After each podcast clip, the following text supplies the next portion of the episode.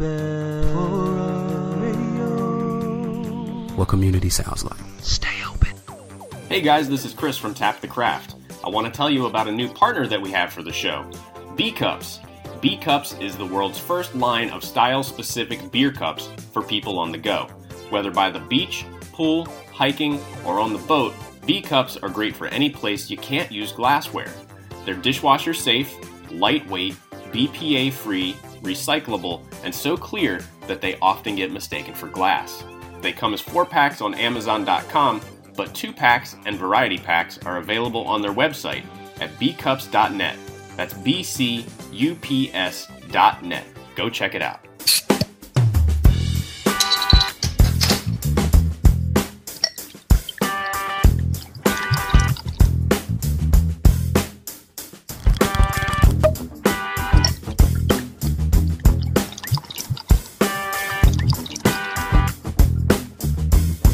Hello, craft beer friends, and welcome to Season 6, Episode 6 of Tap the Craft Podcast. I am Danny Lewis, coming to you from Boise, Idaho, and my partner in craft, the Wells Bro from Tampa, Florida, Mr. Chris McKenzie. How are you doing tonight, Chris, and what is in your glass?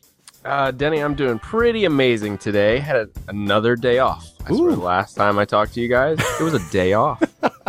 I'll admit, I worked for a couple hours this morning, but then we were able to take the day just to relax. Well, so. you need that, right? I do. Yeah, I do. I get told by so many people, they're like, you need to take time off. And I'm like, oh no. But hey, we're doing really good. In my glass this evening, I am drinking a barley wine, an American barley wine from Adroit Theory out in Virginia called the Tenebrous Ghost 699. Wow. And it's a little on the sweet side, but I'm really enjoying this one. I mean, how sweet is it? It's not Angry Chair sweet. Okay. On a scale of 1 to 10, like 10 being, oh my gosh, this is basically pure sugar. Yeah, sugar water. Yeah. Yeah. I'd call it about a 6. Okay. All right. Yeah. So okay. It's good though. I like it. We'll see how it goes once it starts getting warmer, and I've got 10 ounces in and 16 ounces in, because of course I don't drink out of anything other than those 21 or 24 ounce bottles. Yeah, we're talking on the show. Yeah, go big or go home. Yeah, you might as well. Well, here's the thing: I have all these bottles still in my beer cooler. Yeah, once we clear them out, we're gonna start brewing beer again. Well, yeah, but I looked at your cooler, and there's room to stack the bottles and put some wort in there. I tell you what, you come up with a way that I can stack those bottles. You can't stack them too high. You can't put one layer on the bottom, put like a piece of board on top of it, and then stack another layer on top.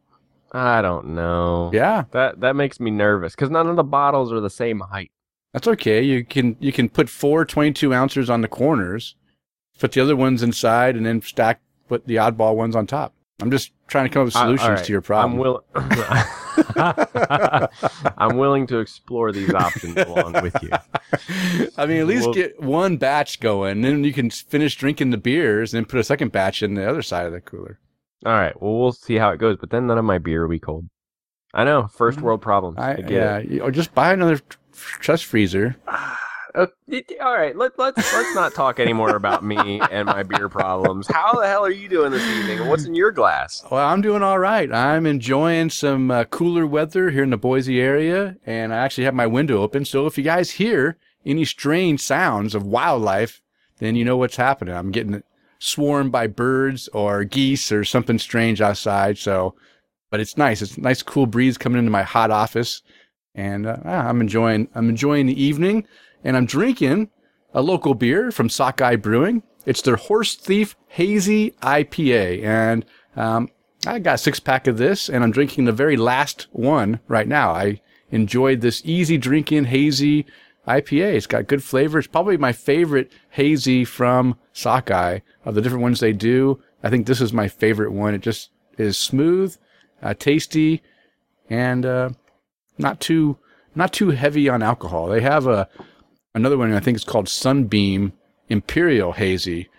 And I don't like drinking that one because it's just a little bit too boozy for me. I don't like to have that little bit, too much booziness. But this one's just right. Yeah, so that's what I'm drinking. All right. And, we had a little pre-talk. Let's get right into the show. It's going to be a fun show. It's our annual Great American Beer Festival show. So it's always fun to find out who won and talk about our favorite breweries that are winning awards. Mm-hmm. But before we get into that, in case we have anyone new listening to the show, Tap the Craft Podcast is an educational podcast. We focus around celebrating all things craft beer because we want to help all of our listeners along in your craft beer journeys. And you're listening to episode 136. We're recording on Monday, October 7th, 2019. And in this show, like I already mentioned, we're going to be talking about the Great American Beer Festival 2019.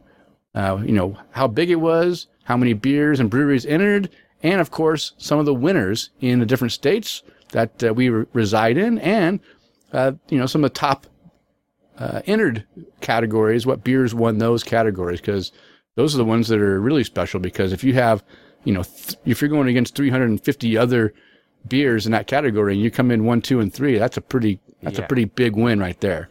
That's pretty impressive. Yeah. And we've got 3 voicemails and a number of listener conversations and feedback that we're going to be going over too. So we have a nice, interesting show. And of course, you can count on Chris and I having some great conversation along the way. And let's get this conversation started by finding out what our listeners are drinking, according to Untappd. Yeah. So if you guys would like to be featured, I guess would be the way to look at it. If you wanted to be featured on this, make sure you're following me on Untappd. And you can find me at MCK1345. And we normally record pretty much around the same time, Denny. Mm-hmm. Normally around Mondays at around 8:30 Eastern Standard Time. Yeah. So occasionally, though, we mix it up. So just make sure you check into your beers.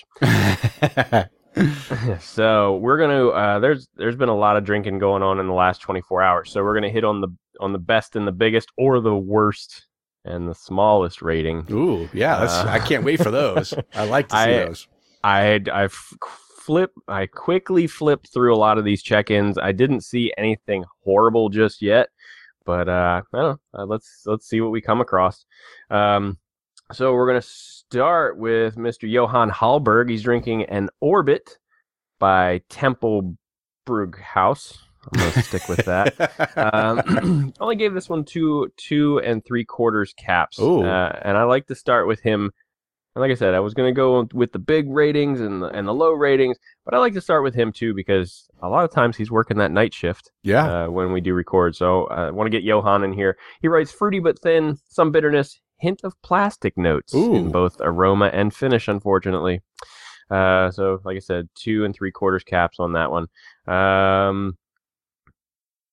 That's my check-in from earlier, which we'll get into some of those later. David Campbell, my buddy here in Tampa, he's drinking a Yellow Belly by Buxton Brewery at Caribou. And I'm not exactly sure what at Caribou means. Oh, David is in Ireland. Oh, you know what? So, yeah, is it from Yellow Belly Brewing? No, not Yellow Belly Brewing. It's from Buxton Brewery, and a lot of people have probably actually seen this beer and just might not know what it's called. So it's a bottle that's wrapped in a white paper bag, and it looks like it has 2 eyes cut out of it. And I know it's been a little controversial because it kind of looks like a member of the KKK. Oh.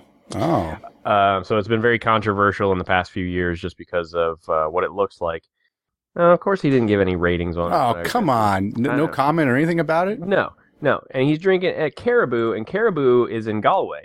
Oh, okay. In Ireland. Yeah. So he also, I believe, David commented on our show after we recorded the After Ireland show. So I guess he's finally there. I know he was talking about going. Well, and yeah, that's good. I've got 2 other people on my Untappd that are there right now, also in the same area in Killarney, and in the Dingle area right there by Galway. Okay. David from another David. This is David Bizzle, and he's there. I think his son is working in Ireland, so this is like his second or third trip to Ireland, and he was staying in Kil Killarney at the same time as the other young lady that's from Israel that's there, Yano. And so she's also there drinking in Killarney. I always get that mixed up because Kilkenny and Killarney. So Killarney, and it's funny because, you know, they're drinking at places that I drank at there. So it just brings back memories. And I watched a little video of David's driving, and it just reminded me of me driving over there in those windy, small roads. And I have video. I need to put it into I've been meaning to go through and editing some of my drives and cut out the interesting parts and put it up on the, you know, either Facebook or YouTube or something, so that people could see, see some of the driving, some of my awesome driving over in Ireland. Now, when you guys were over there, were you in a small car? Yeah. All the cars were small. It was a little Opel Corsa. I mean, I know exactly what car that is. It's a little teeny car, and we fit three people and our luggage all fit in there perfectly. It was an awesome car, manual transmission, right-hand drive, left-hand stick operation, driving on the left-hand side of the road. So it was very... interesting, but hey, I picked it up very quickly and drove like a champ for the whole time I was there, so it was pretty cool. All right, so and also it looks like David's trying a couple of different years of this Yellow Belly. So Yellow Belly and then Yellow Belly 2019. And the 2019 is called Ceased and Desisted Final Batch. So like the... like I mentioned, there's been some controversy around that actual beer just because of how it looks. So maybe this is the last year they're making it. Who knows? Okay. Johan Hallberg again drinking Boogie IPA by Duck Pond Brewing Company, and he gave this one 3.5 caps. Okay. The picture was really cool. It's very simple. Just I like the design on the can, but it's a very simple design and nothing crazy and punny about it. But 3.5 caps on that one. Going through my check-ins, I checked into a bunch of stuff today, which we'll get into here in a little bit. And we're going to go with Tara Carlson's check-in to a Free-Flow IPA by Otter Creek Brewing. She may have only given it 3.5 caps, but she writes, perfectly satisfying beer, wonderfully functional B-Cups. Thank you, Tap the Craft and Fermented Reality. So... I'd imagine that they got their B cups and drinking her IPA right out of that B cup.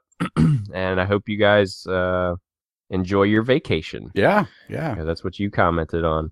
I'll go ahead and click toast on that one. And of course, Jim Kudzall, he checked into the Free-Flow IPA by Otter Creek Brewing.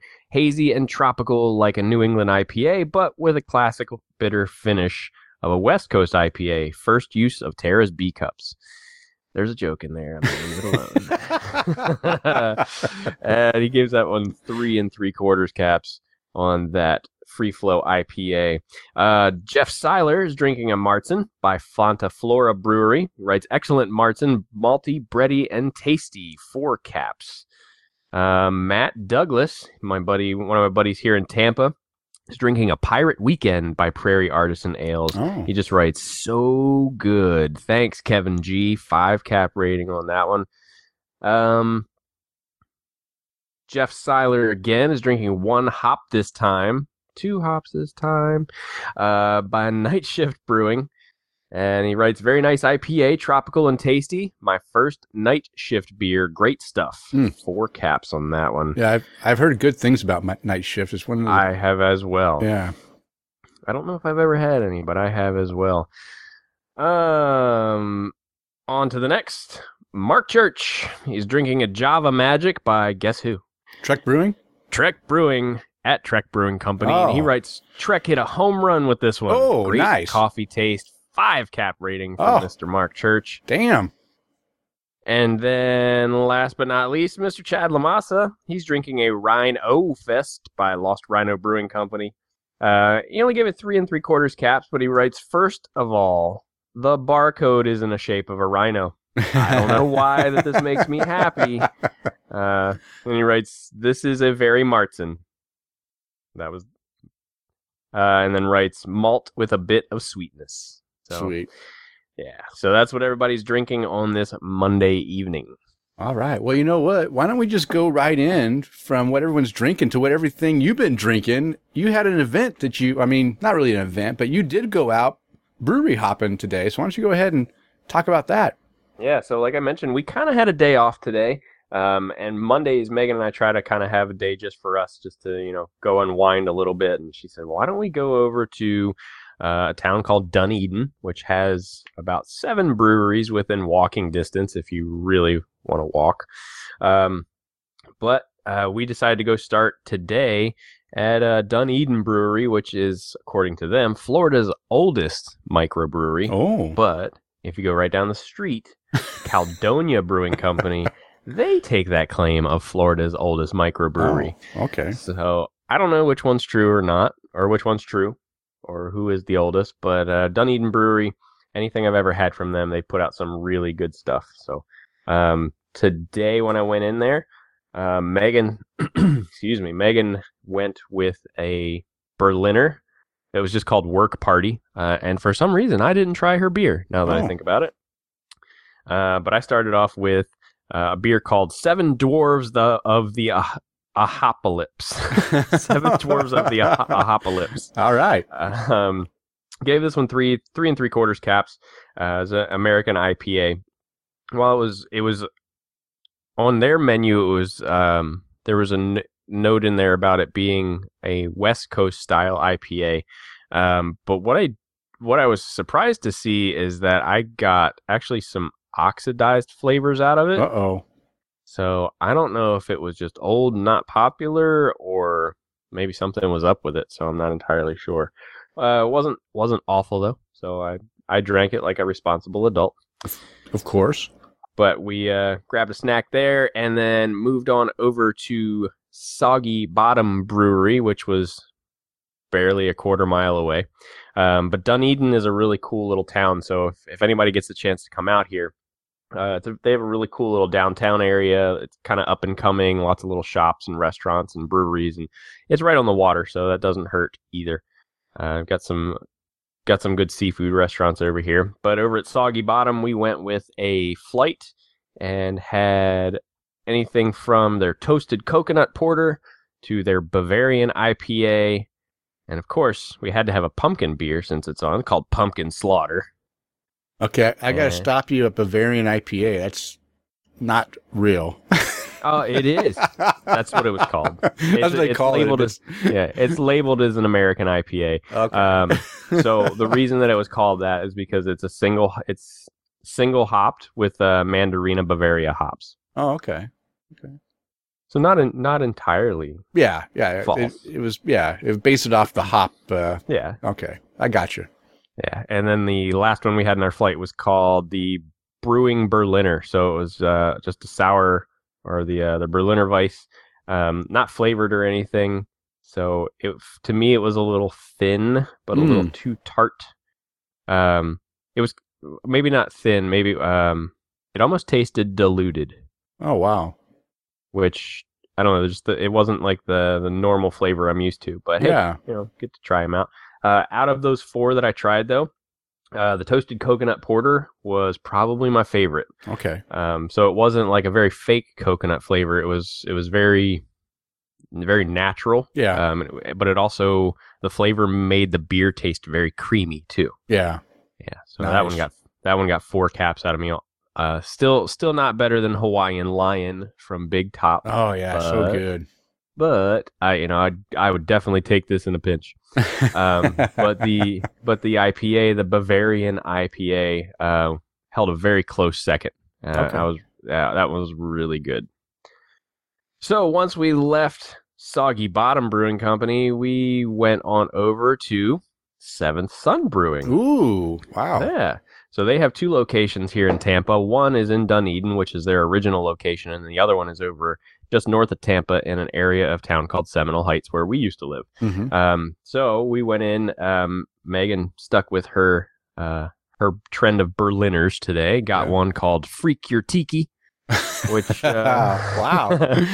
which is the story that they put along with it, at least on the beer page of Untappd, is that one day Tiki saw a woman swimming in a lake and was overcome by her beauty. Mm. She seduced Tiki, and the rest was history. Oh, yeah. Cherry, mango, guava, passion fruit, and vanilla are the seductress of this beer, creating a Tiki-inspired twist on a classic Berliner Weiss. Get freaky. Wow. I feel like getting freaky. Well, we did end up buying a 4-pack of that, too, so that's here in the house. We also bought a 4-pack of Sakura Obscura. Oh, yeah, I like that one. I really like that one. That was good. Yeah, there was that one, and there was another one that they had called Do You Even Sudachi, Bro? Oh, wow. Now, nice. I didn't know what Sudachi was, and I had this beer before, I think at a festival or something, but Sudachi is a fruit, if I'm even pronouncing that right. It's a small, round, green citrus fruit of Japanese origin that is a specialty in Japan. Mm-hmm. It's not eaten as a fruit, but used as a food flavoring in place of lemon or lime. Oh, okay. So, according to this is Wikipedia, it's a genetic analysis will show that it's to be the product of a cross between a yuzu and another citrus akin to the koji and the Tachibana orange. So there's your there's your food lesson for the day. Yeah. But yeah, we went with that one. Freaky Tiki, I had their New England IPA called Clickbait, and I tell you what, it was a nice fall day here in Tampa. We got to sit and watch a rainstorm come through, and there was a nice breeze, and I think we topped out at about 84 today. Wow, it's a cool day for you. It is, and now here I continue my beer drinking right here with you. Wow, that's an awesome day, and you're finishing off strong with the barley wine, and that's not your only beer. I'm sure you're going to have something else after that one, right? I don't know. You might be done? Yeah, I'd really prefer not to wake up hungover tomorrow. Okay. But I did. I was responsible. We had food at a couple of places. I had glasses of water in between beers. Okay, so good. I should be okay. Good. I should be okay. Yeah, you're a smart drinker for sure. Good job. I also had to drive. Once we got to about 5:30, we had to start making our way back home. And from where we were, without traffic, was when we left this afternoon. It was 53 minutes. To get home. Yeah. Or to get over to that side of the bridge. So once the traffic started. It ended up taking us about an hour and 20 minutes to get home today. So okay, and you still made it in time for the show. Absolutely. Awesome. Well, let me talk about a couple beers. I do have some noteworthy beers this episode. Last episode, I didn't have anything. I wasn't drinking much new. I hadn't gone to the co-op for a month. And, so I went to the co-op. So now I have some, beers to talk about, but the first one we didn't get this at the co-op. Actually, Sarah went to, Costco to go, get some stuff at Costco. And, every time we go through Costco, we always go and look at the beer and see if there's anything special. Cause for one thing, Costco can get some pretty nice beers, at a reasonable price in those 22-ounce bottles that they have on the end cap of our beer aisle. And a lot of times we don't see anything that's, strikes our fancy. And sometimes, we do. And she found one that she thought I would for sure enjoy. And it's Founders Brewing. And it's their underground Mountain Brown Imperial Brown Ale. And I'll tell you what, she picked this 22-ounce bottle up for me and brought it home. And I drank it. And I'll tell you, it was fantastic. I mean, I love good brown ales. This brown ale had Sumatra coffee in it, and was aged in oak barrels for some number of months in the caves underground of the secret caves of Founders. Their storage area where they let their beers age. And man, this was so good. I've had Imperial Browns before that the beer character, and it couldn't hold up to the higher alcohol, right? The alcohol took over and became too boozy, kind of burny, and just when it becomes too boozy, it takes away from the enjoyment of the beer. This one didn't have that. You honestly couldn't tell. This was like a I don't know, 10 or 12% beer. I can't remember off the top of my head what it was, but a pretty big beer. You could not tell it was that big. The coffee flavor was handled really well. It had that subtle coffee flavor without the bitterness added. And the oak barrel age, again, worked really well with this beer. And I've really, really thoroughly enjoyed this beer. Gave this one a 4.5 cap rating. And I recommend anyone out there who can go find this underground Mountain Brown Imperial Brown Ale, go get it. It's really good. Really good.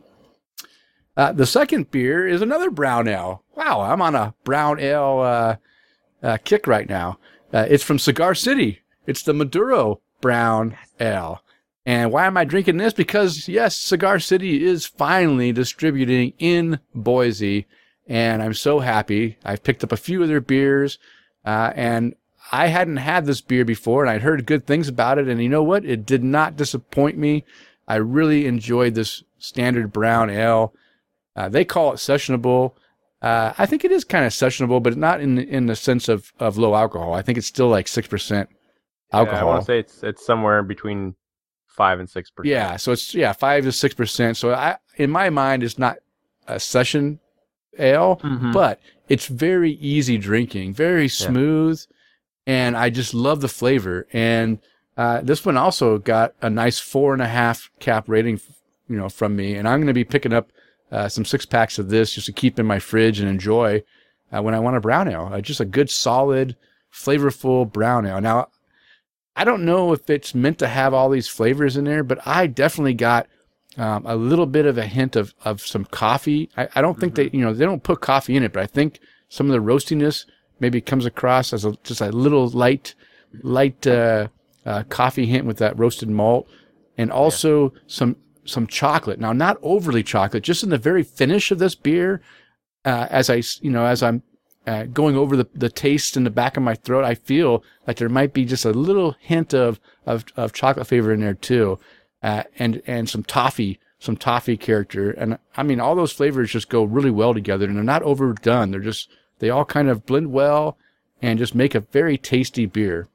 Yeah, and you're not the only one that said that. I believe one of our listeners said that they tasted some coffee in there. That was a few episodes ago, but I do remember somebody bringing that up. Yeah.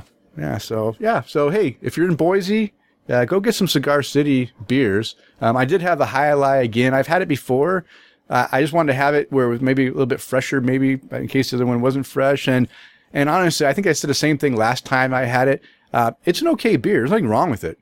But I think that it was in its prime, 5-6 years ago, when the IPA craze wasn't as huge as it is now. And now we've come to expect our IPAs to be this big, spectacular, flavor, huge flavor and stuff going on. So I think I'm just too late to the game, right? It took me too long to try the beer, and it's still a decent beer, but in my book, it's a 3.5 cap rating beer, not a 5 beer or 4.5 beer like it probably was, 4 or 5 years ago. Yeah, I would agree with you on that one. I tried, actually, a few months ago, I picked up a 6-pack or something. I was like, oh, it's good, solid beer. And, there wasn't really a whole lot other things that I wanted to grab, and checked it. It was still pretty fresh, and I grabbed it and went home and drank it. I was like, you know what? This just isn't what I remember it being. Yeah. I think just times have changed, right? And we've had so much flavorful IPAs that that's what we expect at least what I expect now in a beer that I'm going to rate a high rating now than I would have done, 5-6 years ago. Oh yeah, we're absolutely spoiled now. Yeah. And talk about being spoiled. My last beer I'm going to talk about is the Fort George Three-Way IPA. This is a 2019 edition. And now they released a few different versions of this beer with different hop varieties they use. And this one I'm going to talk about is with the Strata hop. And the Strata hop is a fairly new hop that was introduced in Oregon. I think some University of Oregon farmers or whatever, they came up with this strain of hop called Strata that I haven't had a lot of beers with, but the ones I have had, I've really enjoyed. And I'll tell you what, this version of the Three-Way IPA is fantastic, and I'm enjoying this one better than the one I had before, which I don't know if I talked about on the show or not. They had one earlier in the year, or a month ago or so. And it was okay, but nothing special. This one is really good. It's a collaboration with Cloudburst Brewing out of Seattle, Washington, and also Ruse Brewing in Portland.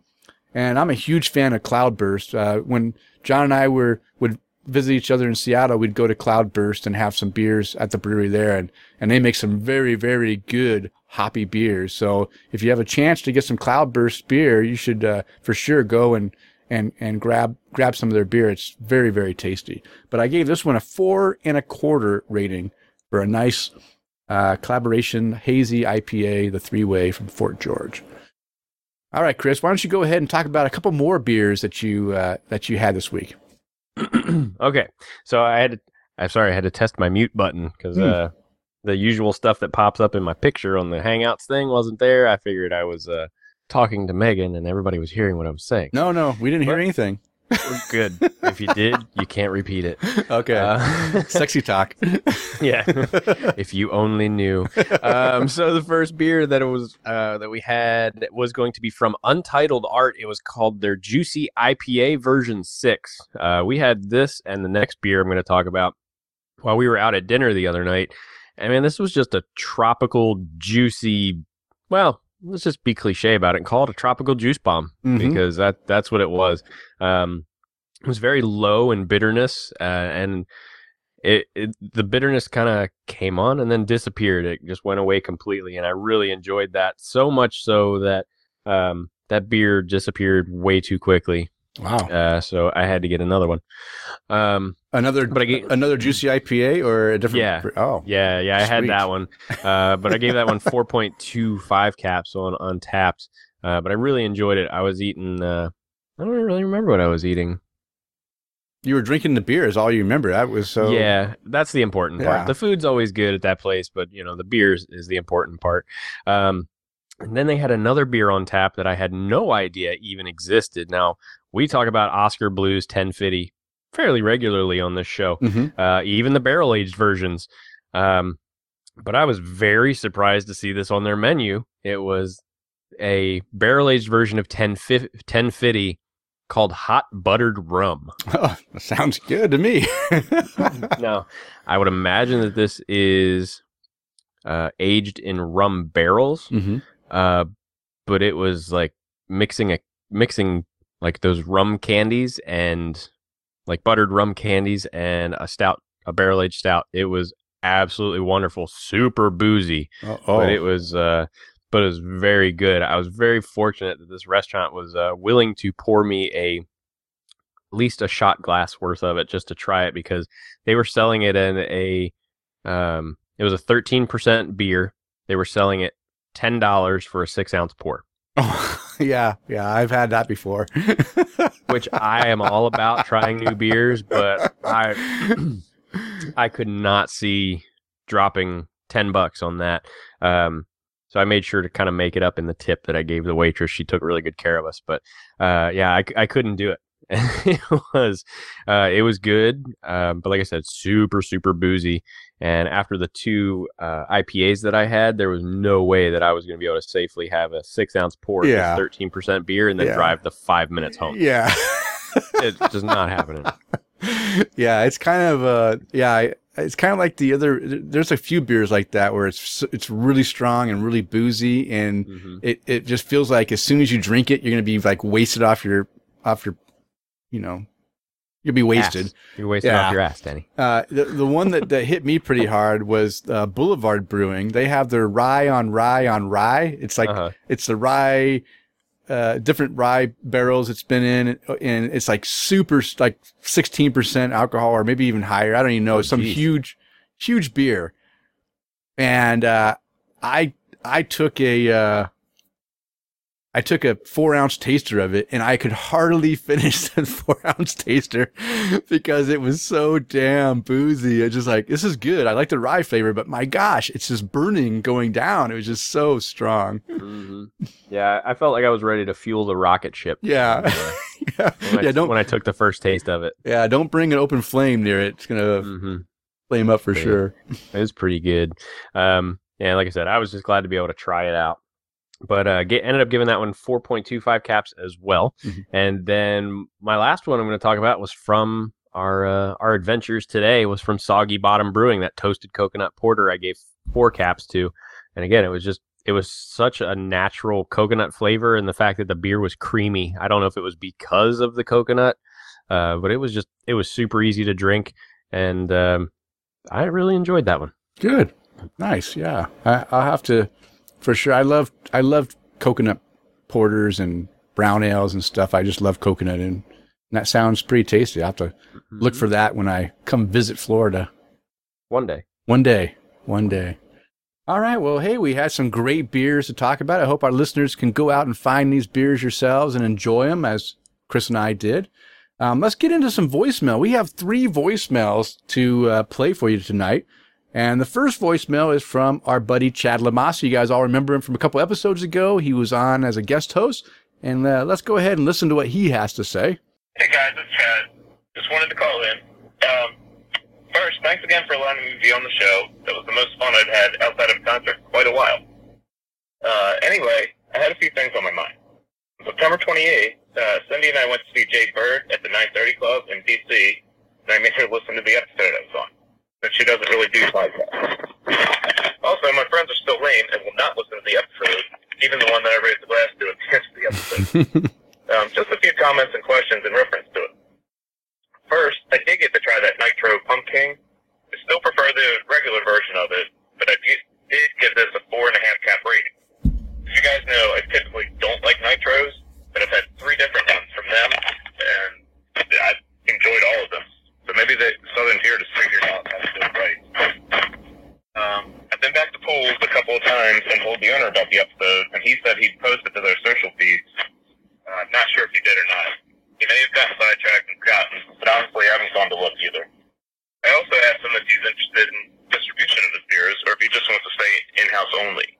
He said, if I distribute, I can only sell my beer for $2. If I sell it here, I can sell it for $6, which makes more than enough sense to me. Once I finally got to the concert, 930 Club had a Saison on tap. I totally forget which brewery it was from. I almost bought it. You know, I'd like it or not, but then I saw they had Rowdy Ride from Atlas Brewery, and I decided to go with that since I figured I'd have a better chance of liking it. Which, of course, I did, and I gave it a 4.25 rating. Chris, can you tell me a little about Ybor City? A few years ago, I saw Gaslight Anthem in concert, and the singer mentioned it.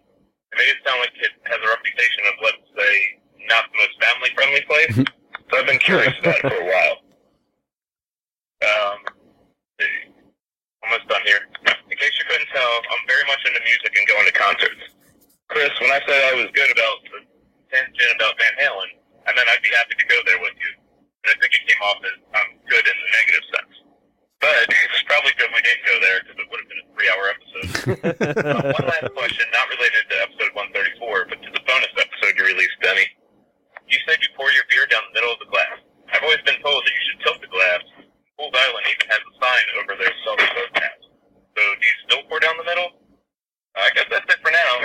Thanks again for letting me on, and I can't wait for the next episode. Thanks. Bye. All right. Well, thank you, Chad. And Chad did write back a little message to our email saying that Pools Brewery did go ahead and share the post that he made. So awesome. Thank you to Pools for sharing the show. I really appreciate that. And what about Ybor City, Chris? What can you tell us about this place? All right. So the best way I can describe it is like our version of New Orleans. So it's basically a lot of different bars or restaurants in a very small section just east of downtown Tampa, but it was actually where a lot of the cigar makers and things kind of made their home in the at the turn of the century. Hence the reason we're called Cigar City. Oh. But they that was kind of the biggest area for cigars at that time. But there's a lot of history that goes in there as well. But we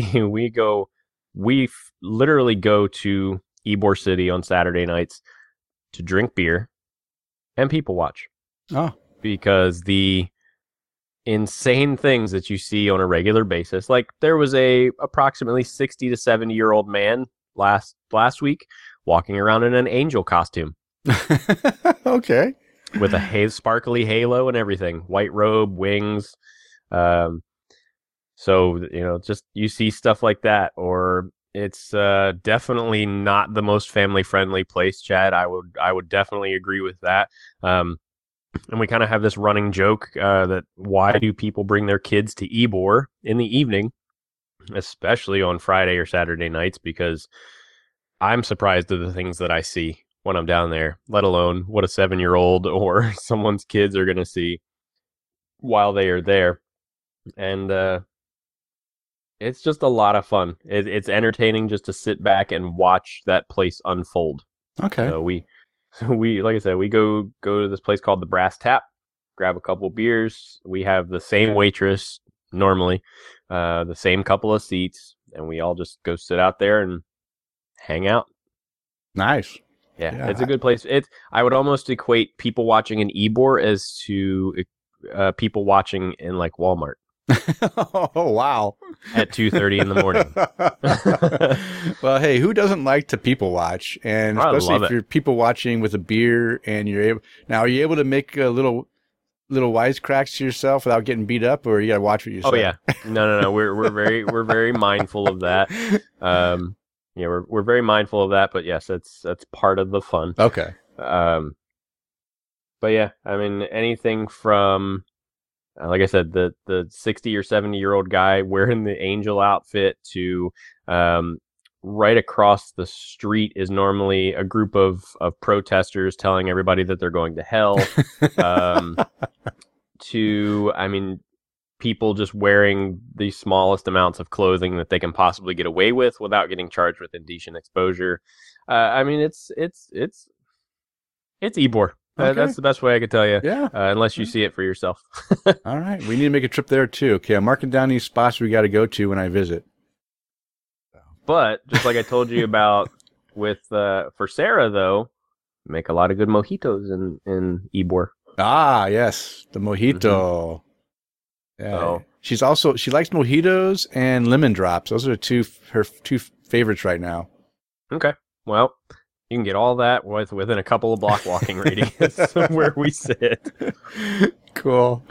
And his last comment is, yeah, I did say pour it right down the middle, but reality is I usually will pour, you know, a half the glass down the side, a 45 degree angle, and then I pour the last half straight down the middle, and that does agitate the beer. Now, I know it's not the best to generate too much oxygen in the beer because I could change the beer, but I like to have, you know, if I can, I like to have a head on the beer. So when you see my Untappd photos, you'll see that most of them have a big giant head because I like to have that head to kind of, you know, trap in those flavors. And so I you know, I'll take a sip usually before the head gets all the way down, and I can then have a little taste, you know, nose full of foam with the flavors and the beer at the same time. And I'm kind of weird that way, but yeah, I mean, my Sarah hates it when I pour beer and it's got a big head on there. She'll go over to the sink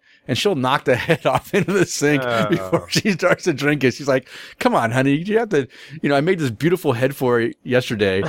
I mean, I poured this beer and the beer was a high quality beer that the head was like perfect. It was it was like really thick and dense, and it was standing up, and it made like a curly Q head on top. It was like raised up like an inch above the glass perfectly. I said, look at that head. And she's like, oh, that's cute. And then she went over there and knocked it off into the sink and drank her beer. So, I'm kind of weird that way, but no, I don't pour the whole thing straight down. Like I said, usually half at a 45 degree angle, and then I pour the last half straight in to generate that head. Mm-hmm. And now you know why all my photos have huge heads, beer heads on there. So thank you, Chad, for calling in and clarifying some stuff. I'm sad you didn't go ahead and try that Saison, but hey, you know what? I'll accept a rye beer because I love rye beers myself. So anything with rye is good. All right. Our next voicemail is from our buddy Jim, who was on the last episode. He couldn't get enough. He wanted on the show again. Hey, Jim, you can call in every single episode. We would love to hear from you. So let's hear what Jim has to say tonight. Hi, Jenny and Chris. This is Jim Kudzall from Maryland. I want to thank you guys for inviting me on to the last episode. I had a great time. Hopefully we can do it again sometime later down the road. And I'd encourage all the other listeners to do the same. Come on. I'd love to hear your story, and I'm sure others would as well. So up to it. Also want to mention that Tara this week finally got her B-Cups from that contest from that earlier episode. We haven't christened them yet. I think we're going to do that either tonight or tomorrow. She'll definitely be taking a picture, posting it on Untappd. So look for her Untappd. We have to find the appropriate beer for that. And then just one final thing, because I know I only got 3 minutes. He's learning. Karen and I and the two girls are venturing off to Europe this weekend. We're there for 2 weeks, and we're certain to hit some beer spots while we're there. And if anything real interesting happens, I'll report it on the other side. So just want to say hi to everybody, and looking forward to the next episode. Thanks. Awesome, Jim. Hey, that was only a minute and a half, so on your next one, you can definitely lengthen a little bit longer if you wanted to. But hey, I really appreciate the feedback. We loved having you on. Of course, you can come on again anytime. And I really appreciate, Jim, that you are reaching out to our other listeners to tell them that, hey, come on the show, be guest host with us. And we all want to learn about your craft beer journeys out there. So take Jim's suggestion and come contact us, and we'll get you on the show. We'll hear about your beer stories for sure. And I'm glad that, as we already talked about, we just read about the beer drinking from the B-Cups in today, I guess. They were posted, so that was nice. Yeah, we just read those check-ins. Yeah. And then, of course, a European vacation for 2 weeks. Wow. Hey, there's going to be some good beer check-ins for sure. So we'll be following you guys and enjoying visiting Europe ourselves through your Untappd check-in. So have fun and be safe out there. All right, one last voicemail. And this is coming from the other half of the Kudzall family, Tara Carlson. So let's hear what Tara has to say. Hi, this is Tara Carlson. I love the show, and I thought that Blast from the Past, that first Brew Buzz segment Denny Lusa did for 40 Craft was absolutely adorable. I think that the show is at its best when someone is giving Denny Lusa a little bit of a hard time. He handles it so well.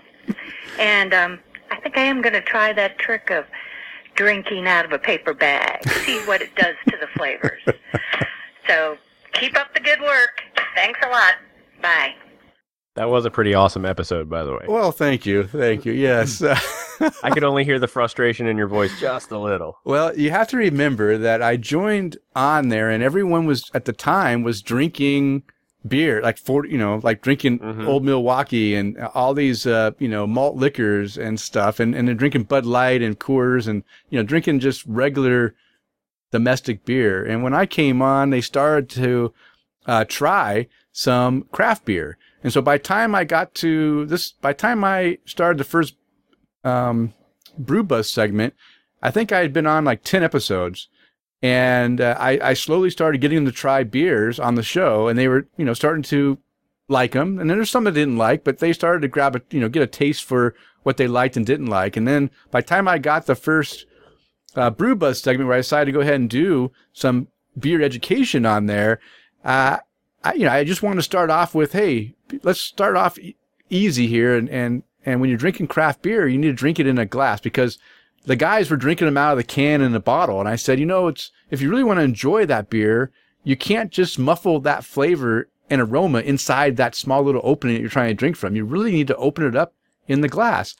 And so I said, let me go ahead and do a segment that will tell people how to drink their craft beer. If you want to really enjoy what it has to give, offer to you, then you really need to drink it out of a glass so you can get the full experience. So trying to get that point across, I did get a little frustrated because they just, weren't they're kind of joking around, but that's what the 40 Caps was all about, just having fun and giving each other a bad time. And I'm hoping that as I play these every other week, that you'll start to see that they're starting to warm up and really embrace craft beer and get into, to trying new beers and following my advice. So I'm glad, Tara, that you enjoy the little episodes. I'm going to keep releasing them, and I hope there's some enjoyment in all these little flashes back to the past. All right, we also had some feedback since the last episode. Starting off with some iTunes reviews. We had 2 new iTunes reviews since our last episode. Jim mentioned on the show that he had written an iTunes review, but it hadn't gone through yet. It's now officially on iTunes, so thank you, Jim, for that. And then we have a new listener, William Schlemmer. He goes by FTL Willie on Untappd. He started following us on all the different social medias and Untappd, and has been a really active person on the Untappd, making comments and stuff. I really appreciate that. So thank you, William, for listening and leaving the iTunes review.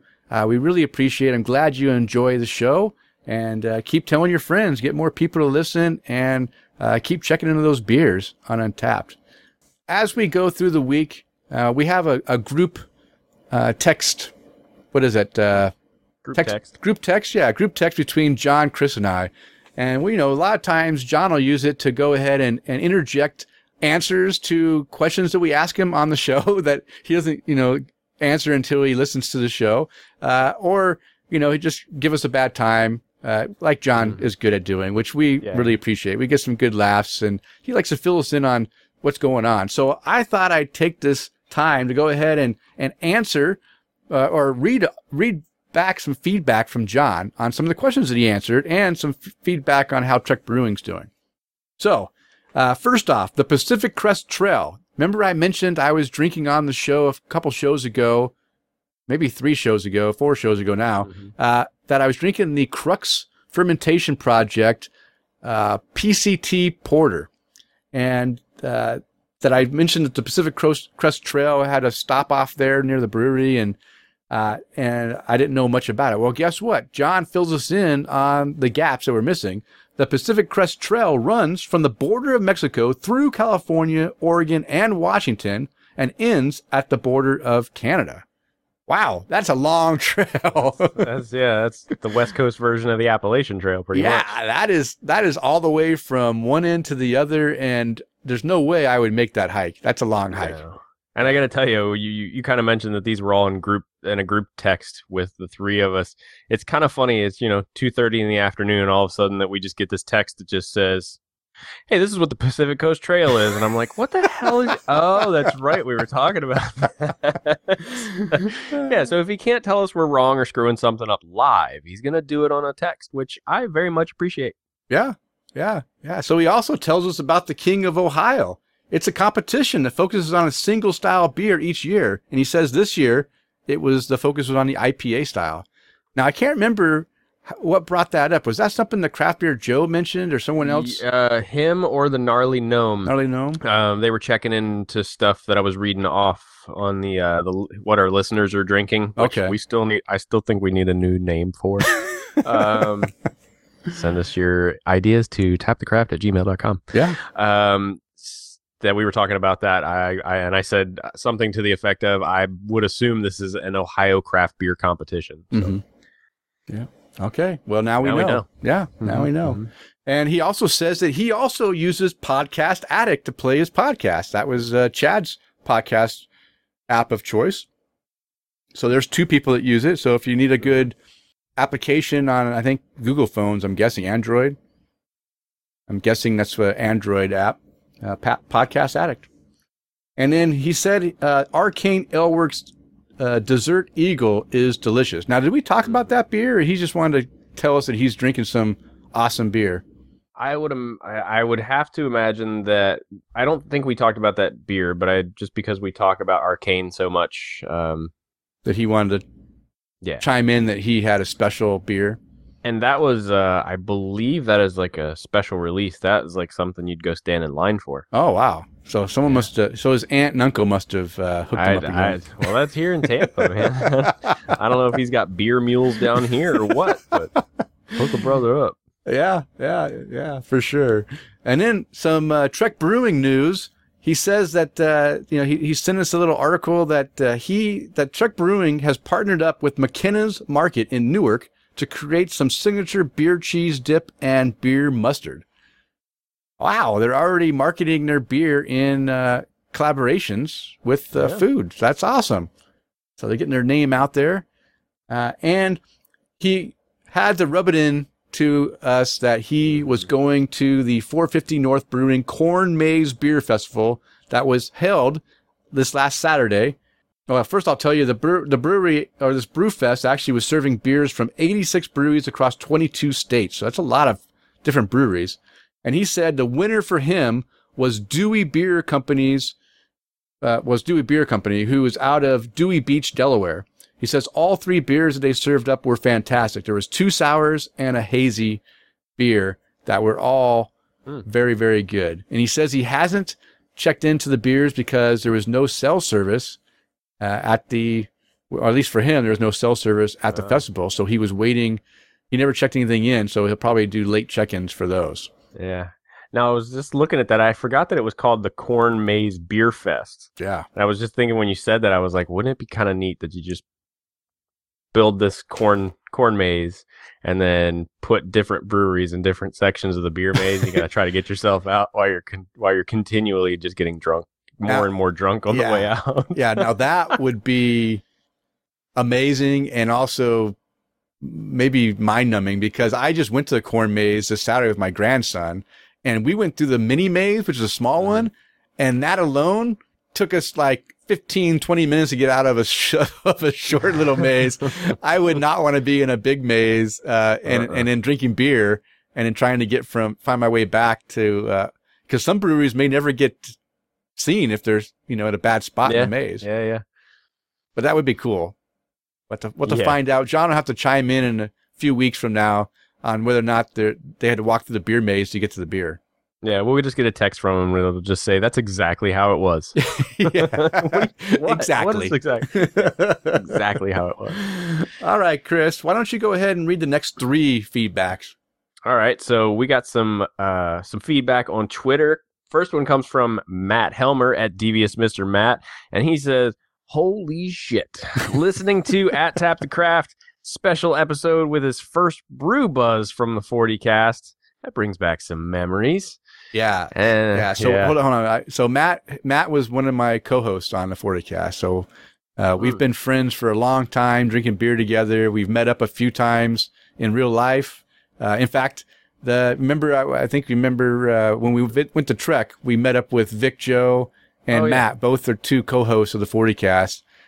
We all met at the Trek Brewing when I visited there. So, well, you know the rule about these guys. They don't exist until they leave a voicemail. Now, I know Vic exists because I'm friends with him on Facebook. Yeah. And he's been on the show. He was he guest hosted with us on an early episode. Oh, did he? Yeah. That's a long time ago. Yeah, like episode 5 or 6 or something like that, like way back when. Well, that's a good segue into our next one from David Makazuki at YoJimbo2000. He says, listening to episode 134, another excellent episode. Season 6? Really? It's been 6 years? Man, I am getting old, laugh out loud. Yeah, David, you are getting old, buddy. And then from Mr. Kyle Lilly at Kyle in Ohio, he mentions on Twitter, finally catching up with episode 135, and I had to laugh at Chris talking about fall in Florida. Yeah, it happens. It was 91 yesterday, October 1st here in Ohio. Definitely doesn't feel like fall. Hashtag craft beer. Yeah, there was a heat wave that came through. It's a weird, weather has been weird lately, right? I mean, it's... even for us here in October, it is way warm for being as late as it is in this year. I mean, it's usually not cold, but I mean, there's been times when we've actually gotten snow, you know, before Halloween. Not very often, but I mean, it usually gets pretty chilly, but it's been pretty warm here in the Boise area. Well, we even had that. That was a normal thing, like for Halloween, where we lived in Ohio, and I'm sure Kyle can back me up on this one. Like, you got to bundle up to go out for trick-or-treating during Halloween, where we were. I mean, it would snow occasionally on Halloween night. So, but yeah, we're kind of running into some very odd weather here too. Now, you guys are all talking about how hot it is in October for you guys, and we're kind of sitting at some very consistent, pleasurable temperatures. Now, it's still warm in the middle of the day, but you know, right now, I mean, we've got a thunderstorm blowing through right now, but it's probably just nice and breezy, and just it's 76 degrees outside. It's perfect out there. Yeah, that's beer drinking weather.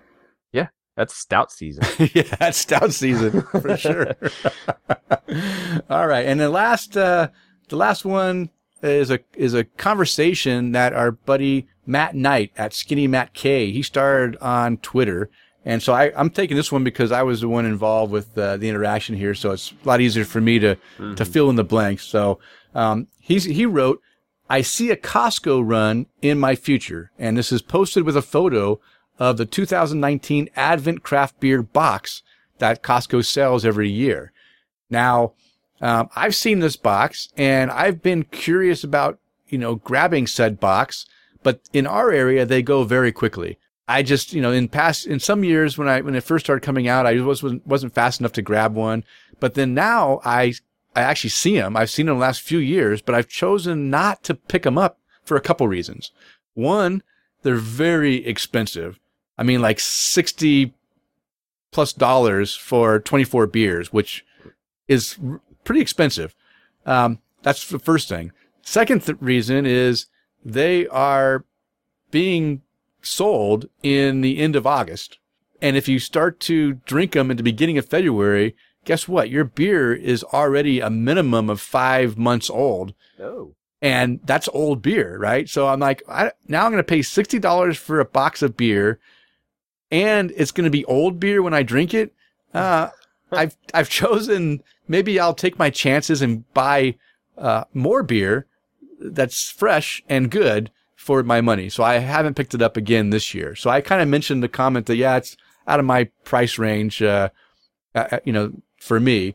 And then he writes back, well, you know, to be honest, I'm hoping to find it when it's marked down after Christmas. I'll use it as a birthday countdown. Well, then I go and I explain what I just explained. Like, well, you know, that might not be a good idea because you might get it for a discounted price of $30 instead of 60, but you're still going to be drinking 6-month-old beer by the time it's, you know, past Christmas. Seriously. And I guarantee there won't be any of those boxes left for discount. I mean, no, I think those go, you know, there's people that buy them because of the novelty or whatever, and they go pretty quick. So I bet if I go back right now and look at the Costco, there's none of those boxes are left. You know, in 2 weeks they're gone. So then, just make your own. What's that? You just make your own. Yeah, you can make your own, and that's what John's done. John's mentioned on the show many times that his wife Kristen makes him an Advent beer box every year, and fills it with. You know, with some really good quality beer. So he's, you know, he has his own and a lot cheaper, I'm sure. And beers that are going to be winners for sure. You don't know what you're getting in this beer box from Costco, right? And they might not be winners. So I explained that to Matt, and then Tom Joseph chimes in because I asked in the post, I said, hey, let me know out there if you guys have tried this and what you think. So Tom Joseph jumped in and he says, I got it last year. Big disappointment. All average beers at best with a hefty price tag. Now, he's claiming his were $2.50 per 16-ounce can. Mm-hmm. That might have been last year. I think it was $60, maybe a little bit more than $60 at my Costco. And I think each Costco area might have a little bit different pricing too. So maybe it's $2.50, $3 a can. You know, maybe not super outrageous, but I think it was more expensive actually. And he goes, I think you can do better creating your own. That's my plan this year. Although I just saw that Aldi is one has one this year too. I'm a sucker for something new. If it's cheap enough, I might try it. So we already talked about Aldi beer actually being decent, right? We had some listeners that were drinking Aldi beer and said, hey, this stuff is actually not bad. Yeah. But are they going to be able to put together 24, unique beers that are good? I mean, I wonder what's going to be in that box. Repeats? Well, yeah, it'll probably have to be. Yeah. All right. So, hey, any listeners out there who have experienced a Costco box and thinks that I'm full of crap and that everyone should go out and buy it, let us know. Or if you have other Advent boxes or suggestions for making your own, hey, let us know. We'll read them on the air and let people have fun with their Advent, beer boxes, creating themselves or finding them out there for Christmas time, for sure. All right. If you'd like to contact the show with your comments or questions, you can reach us through email at tapthecraft@gmail.com or on Twitter. Just follow us at tapthecraft. And Chris would love for you to follow us on Facebook at facebook.com/tapthecraft. And as you all heard, we do have a voicemail number. It's getting good use now. So let's keep up the good use. Let's get that phones ringing and let us hear your voice. You can call us at 208-536-3359 or 208-53-ODDLY. And you can leave your feedback, leave your questions, leave your beer story, whatever you want on the voicemail. We'd love to hear your voice. And I want to thank Open Forum Radio Network for supporting the show and providing the hosting space at openforumradio.com. And if you enjoy the content that Chris and I are putting out, we know you'll find some other great shows like the following. Thank you so much for listening to Tap the Craft with Denny, John, and Chris. Hey, and if you want to check out more great podcasts, check out the Open Forum Radio Network over at openforumradio.com. We have such podcasts such as Open Forum Radio Proper, Facetious, Geeks for the Win, Gamer Husbands Radio, The OMG Hour, Gaming Vessels, Slash Entertainment, and Conspiracy Otter. Hey, thank you so much for checking out Tap the Craft today, and please leave these fellas a review on iTunes or wherever you listen to this great show. Hey, thanks again for listening. All right, now it's time for the Brew Buzz, and the Brew Buzz is devoted to discussing various beer-related topics, and this week we will discuss the 2019 Great American Beer Festival award winners and just a little bit about the festival.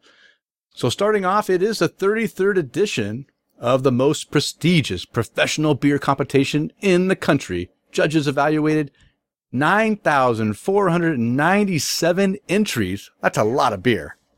I mean, that's nearly 10,000 beers that they had to judge. I mean, I'm just blown away that there's that many beers that were put into this competition. Wow. And that's only from 2,295 breweries. So that's only less than about a quarter of the breweries that are out there put in entries. Representing all 50 states plus Washington, D.C., Puerto Rico, and the Virgin Islands. Wow, we got quite the entries there. And they awarded 318 medals to 283 breweries. So there's a lot of single breweries out there that won medals. Not as many repeat winners. So yeah, those are the stats. A couple of real quick stats I want to cover. The category with the highest number of entries this year was the Juicy or Hazy IPA. Now, interesting, right? This category was just brought in to the style guidelines and stuff just recently, so it's a brand new style. But it took the lead. 348 entries, nearly 350 entries just in the Hazy IPA category. 401 first time entries. So there's 401 of those breweries the first time they entered into the Great American Beer Festival, and 37 first time GABF winners. So there's the stats for that. Nice and short and sweet with the stats. But still, I'm blown away that there were so many beers entered in to into this competition. So now I always like to also look at the most entered style categories to find out what beers are being entered in, the most. And of course, in the past, it's always been IPA, double IPA, pale ale. And, it's always been hoppy beers have been the number, the best beers. Let's see if it's different this year. So Chris, I'll start off with the first couple, and then you can read the next three. So okay. The category with the most we've already mentioned is the Juicy or Hazy IPA with 348 entries. And the winner that won, well, let's go. I'm going to go in backwards order here. We're going to start with bronze, silver, and gold. So the bronze medal winner is from Pond Farm Brewing, from Devil's Gulch. Oh, wait. That's the Pond Farm Brewing is the brewery. Devil's Gulch is the beer, and they're out of San Rafael, California. So I've never heard of Pond Farm Brewing, but they won a bronze. They must make a damn good hazy IPA. City Lights Brewing, for their hazy IPA, they're out of Milwaukee, Wisconsin, won silver. And then the gold medal winner was from Old Irving Brewing Company. It's called Beezer, and they're out of Chicago, Illinois. So I haven't heard of any of those breweries before. So good on them for taking on the highest entered category and winning a medal. Mm-hmm. The second. Right. Oh, go ahead. No, I was just going to say that they've already set the dates for the next couple of years for these. If you guys ever want to go, yeah. The breweries that were in the competition this year, according to their website, was $22.95. Isn't that what was up there? Yeah, $22.95 last year. 2,404 breweries. Oh, entered. It's down this year. Yeah. Does it say how many entries were in? So it says that there were 800 breweries at the festival, which so 800 breweries at the festival, but there were 2,295 breweries at the competition. Yeah. There were 4,000 beers at the festival, but like you mentioned, there were 9,400 entries in the competition. So kind of going off of some stats between the actual festival and then the actual competition. So that's true. Yeah. I guess I just covered the competition mostly. I thought that was the festival. Yeah. There's I think they keep it at 800 every year. I think they keep it at a set number of breweries that can come into the to do the festival. But, I mean, it's a big festival. I've kind of come to the realization that I don't want to go to Great American Beer Festival because it's just too big. I mean, I want to try everything, and I'm not going to be able to try everything, and I'd be disappointed if I can't have everything. So I don't even want to go. I'd rather just enjoy beer. There was actually 1,001 more entries this year than there was last year. Mm. Wow. And they had 322 judges. So let's get back to our stuff. I'm sending us off on a tangent. So let's get back to that. All right. So the second one is the American style IPA, the regular old IPA that was the winner, the highest one in past years. Gave Up the Rain, but it was only slightly behind the hazy, 342 entries. Now, keep in mind, that's just an IPA right there, right? That's 690 entries for IPA. That's a lot of entries just for IPAs. Starting back again for the bronze medal winners from Coronado Brewing. I have heard of Coronado Brewing. Yep. This is a production facility. Their beer was called Weekend Vibes IPA. They're out of San Diego, California.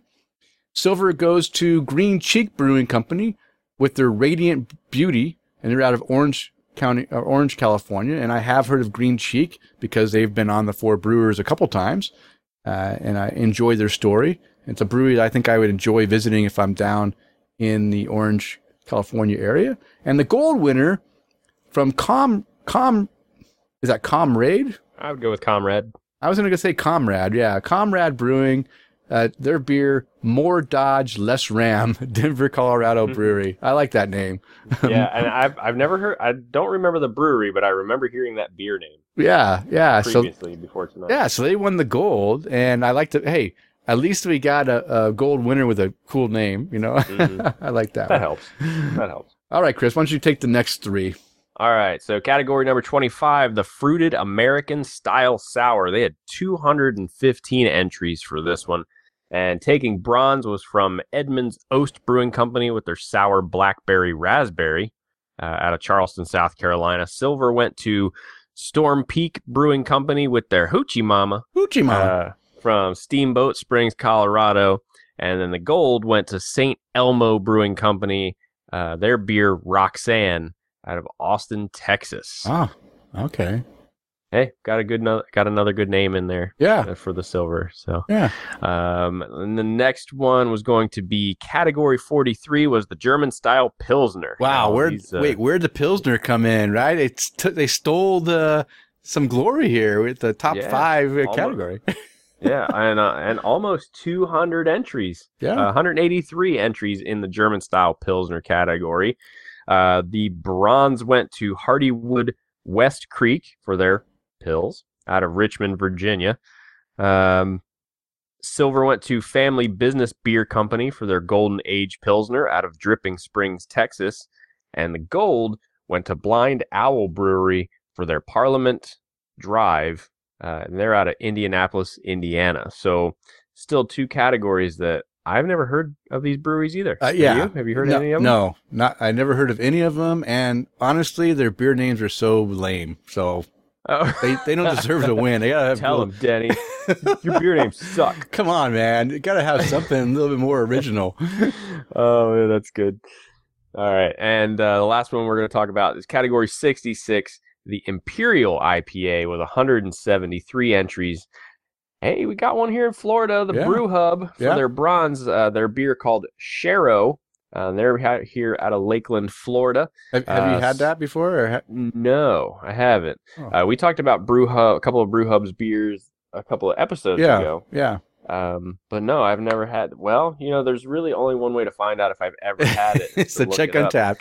Yeah, but while we're looking at that too, the silver went to Westbound and Down Brewing Company for their Westbound Double IPA out of Idaho Springs, Colorado. No, I have not had it. Okay. And the gold went to Alvarado Street Brewery for their Double Cone beer out of Salinas, California. Okay. All right. Well, there we go. There's the top five categories and the winners of each of the medals there. So the most medaled brewery. This is the brewery that won the most medals. It's not, they won 3 medals. So that's pretty impressive, right? If you submit, I wonder how many beers that this brewery actually entered. I'm guessing, 3 to 5 maybe. I don't know if they get a discount if they enter more beers in or not. But they won 3. It's Rowley Farmhouse Ales out of Santa Fe, New Mexico. I never heard of Rowley Farmhouse Ales, but they did win 3 medals. They won a bronze for the Côte d'Or Double Cerise. Is the name of the beer. It's a mixed culture Brett beer. And just for fun, I went ahead and put in how many entries were in that category. There was 94 entries in that category. So it actually had some decent number of entries. And they won bronze for that one. They won silver for their beer Agent Orange, which is an app or age. What the hell? Agent Orange apple brandy barrel beer. This was in the wood and barrel aged sour beer category. 82 entries in that one. So again, there was a good number of entries in there. It wasn't like there's only 15 or so. And then their gold medal. So they won a bronze, silver, and gold. Their gold medal is for a beer called Meyer, and it's the German style sour ale. Only 63 entries in that one. So they won gold in the lowest entry one they submitted, and silver, bronze, and the other. So good for them. A brewery that I've never heard of, but it sounds like they do a lot of farmhouse and Brett and sour type beers. I just want to quickly talk about, one of the breweries that I've wanted to visit for many years is Jester King, because they're kind of a similar, brewery style as this Rowley Farms I'm taking. A lot of farmhouse ales, a lot of mixed culture Brett, sour type ales. And I've been really curious about it. Now, my fascination with them started 5 years ago or so. Now, moving forward 5 years, now that I'm finding it harder and harder for me to drink sour ales because I'm getting old and my stomach can't handle too many sour things before I start to have problems that cause me some health issues with my esophagus. I don't drink as much sour as I used to. I still drink Gozas. I still drink some Berliner Weisses. I'll drink a lot of farmhouse ales, but those aren't really sour. Those are just farmhouse ales. Mm-hmm. So now I don't know if I'm going to, you know, I'd like to visit Jester King just so I say I've been there and see the brewery and drink and try some of their beers.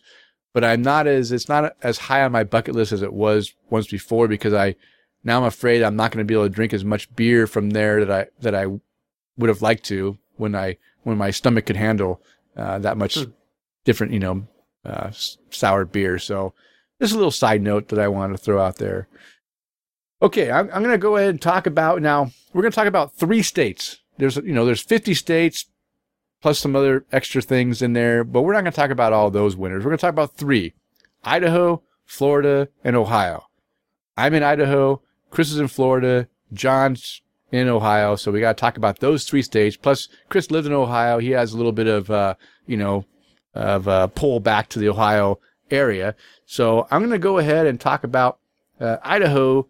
Wins. They won 4 medals in the Great American Beer Festival, 3 golds and 1 silver. Wow. Nice job, Idaho.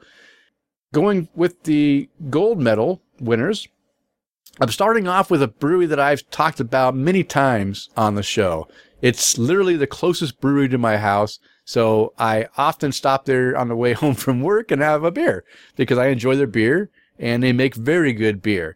This is Mad Swede Brewing. And they won gold medal for their Naked Sunbather Brown Ale. And they entered it into the brown style or American style brown ale category, which had 99 entries in there. So again, they entered it into the real style that it is. And they actually won gold. And there was actually almost 100 entries in there. So I have to hand it to a brewery that actually submits their beer into the category it's supposed to be submitted in and wins gold. That means it's a real quality beer there. So I raised my hand up to Mad Swede. The second Boise brewery that won is Boise Brewing. They won another medal, a gold medal, for their Black Cliffs American Stout. Now, they've won silver a number of years. This is the first time they've won gold for this beer. So, again, they entered it into the American style stout, which is it's actually an American stout, so it's the proper entry. And but keep in mind, there was only 55 entries in there. So maybe that might have had something to do with the gold this time instead of silver, is that, it outbeat, less competition in that category. And then the other gold medal winner was from Sockeye Brewing. In fact, I was drinking Sockeye earlier in the show, but this is their Redfish Rockbock.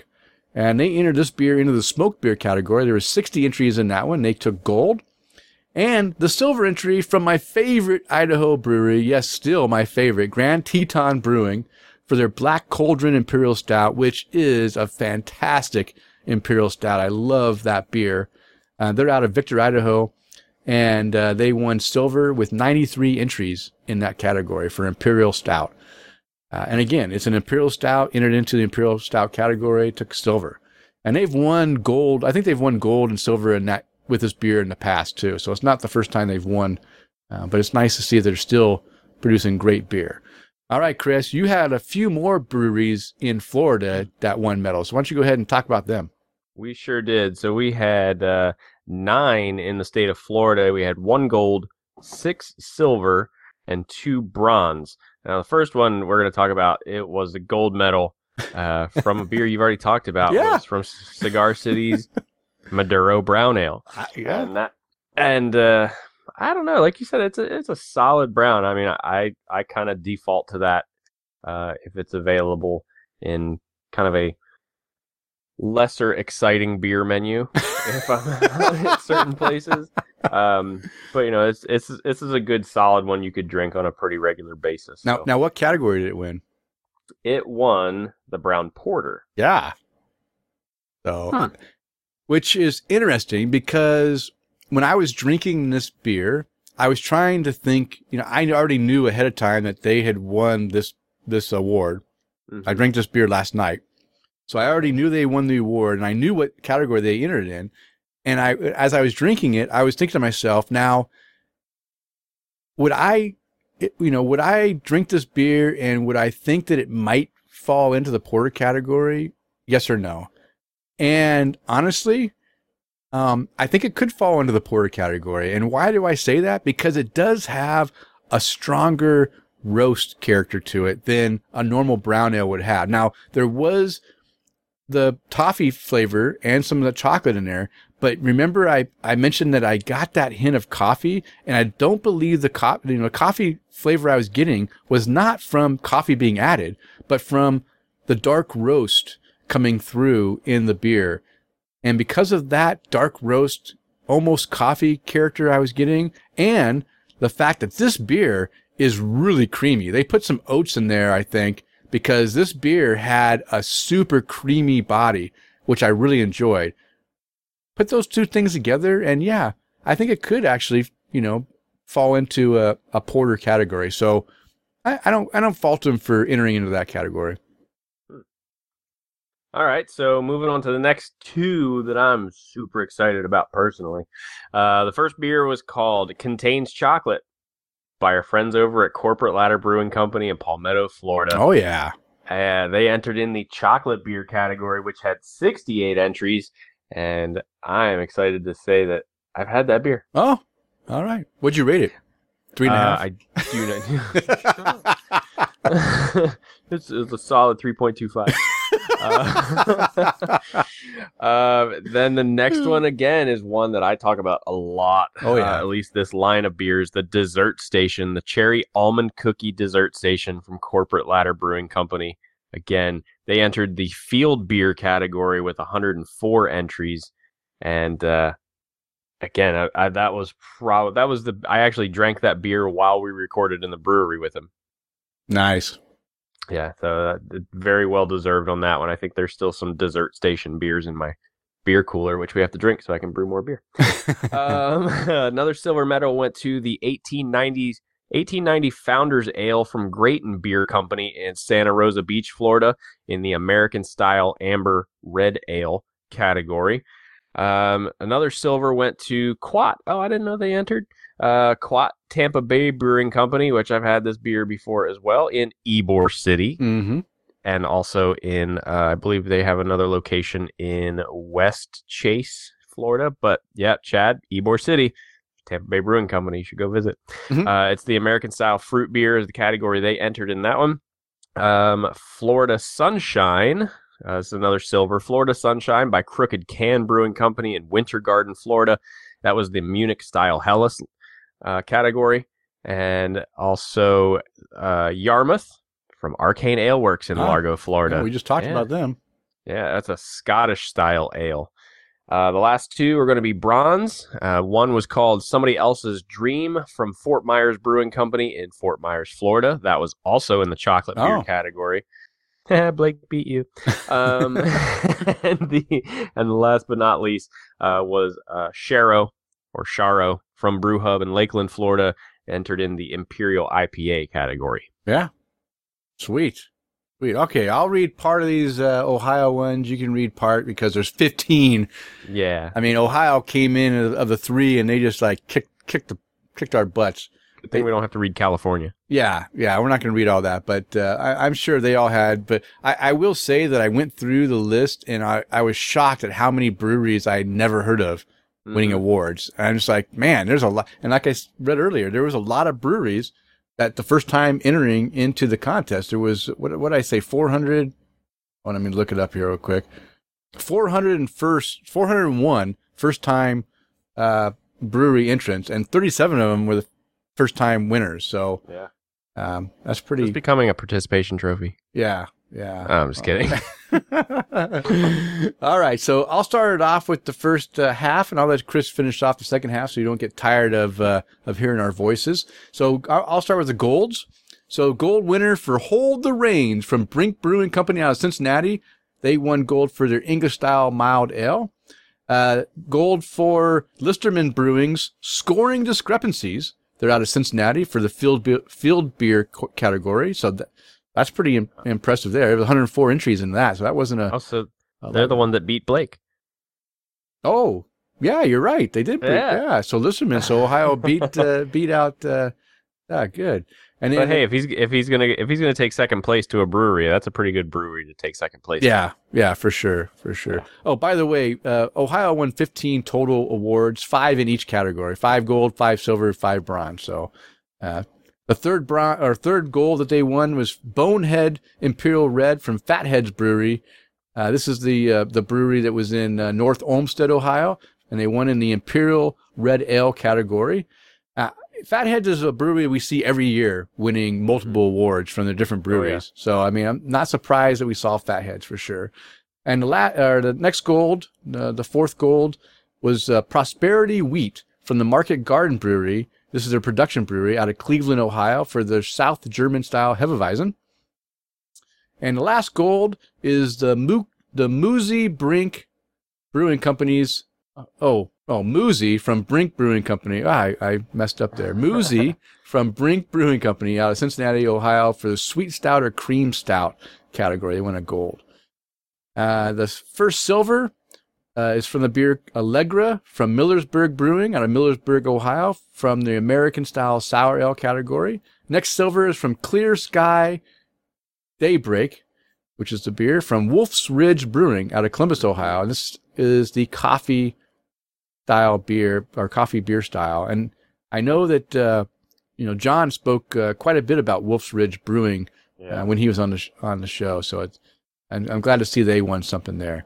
All right, Chris, why don't you go ahead and take the rest? All right. So the next silver is going to be from Taft's Brewing Company in Cincinnati, Ohio, for a beer called Are You Pricklish? It's going to be in their collab competition.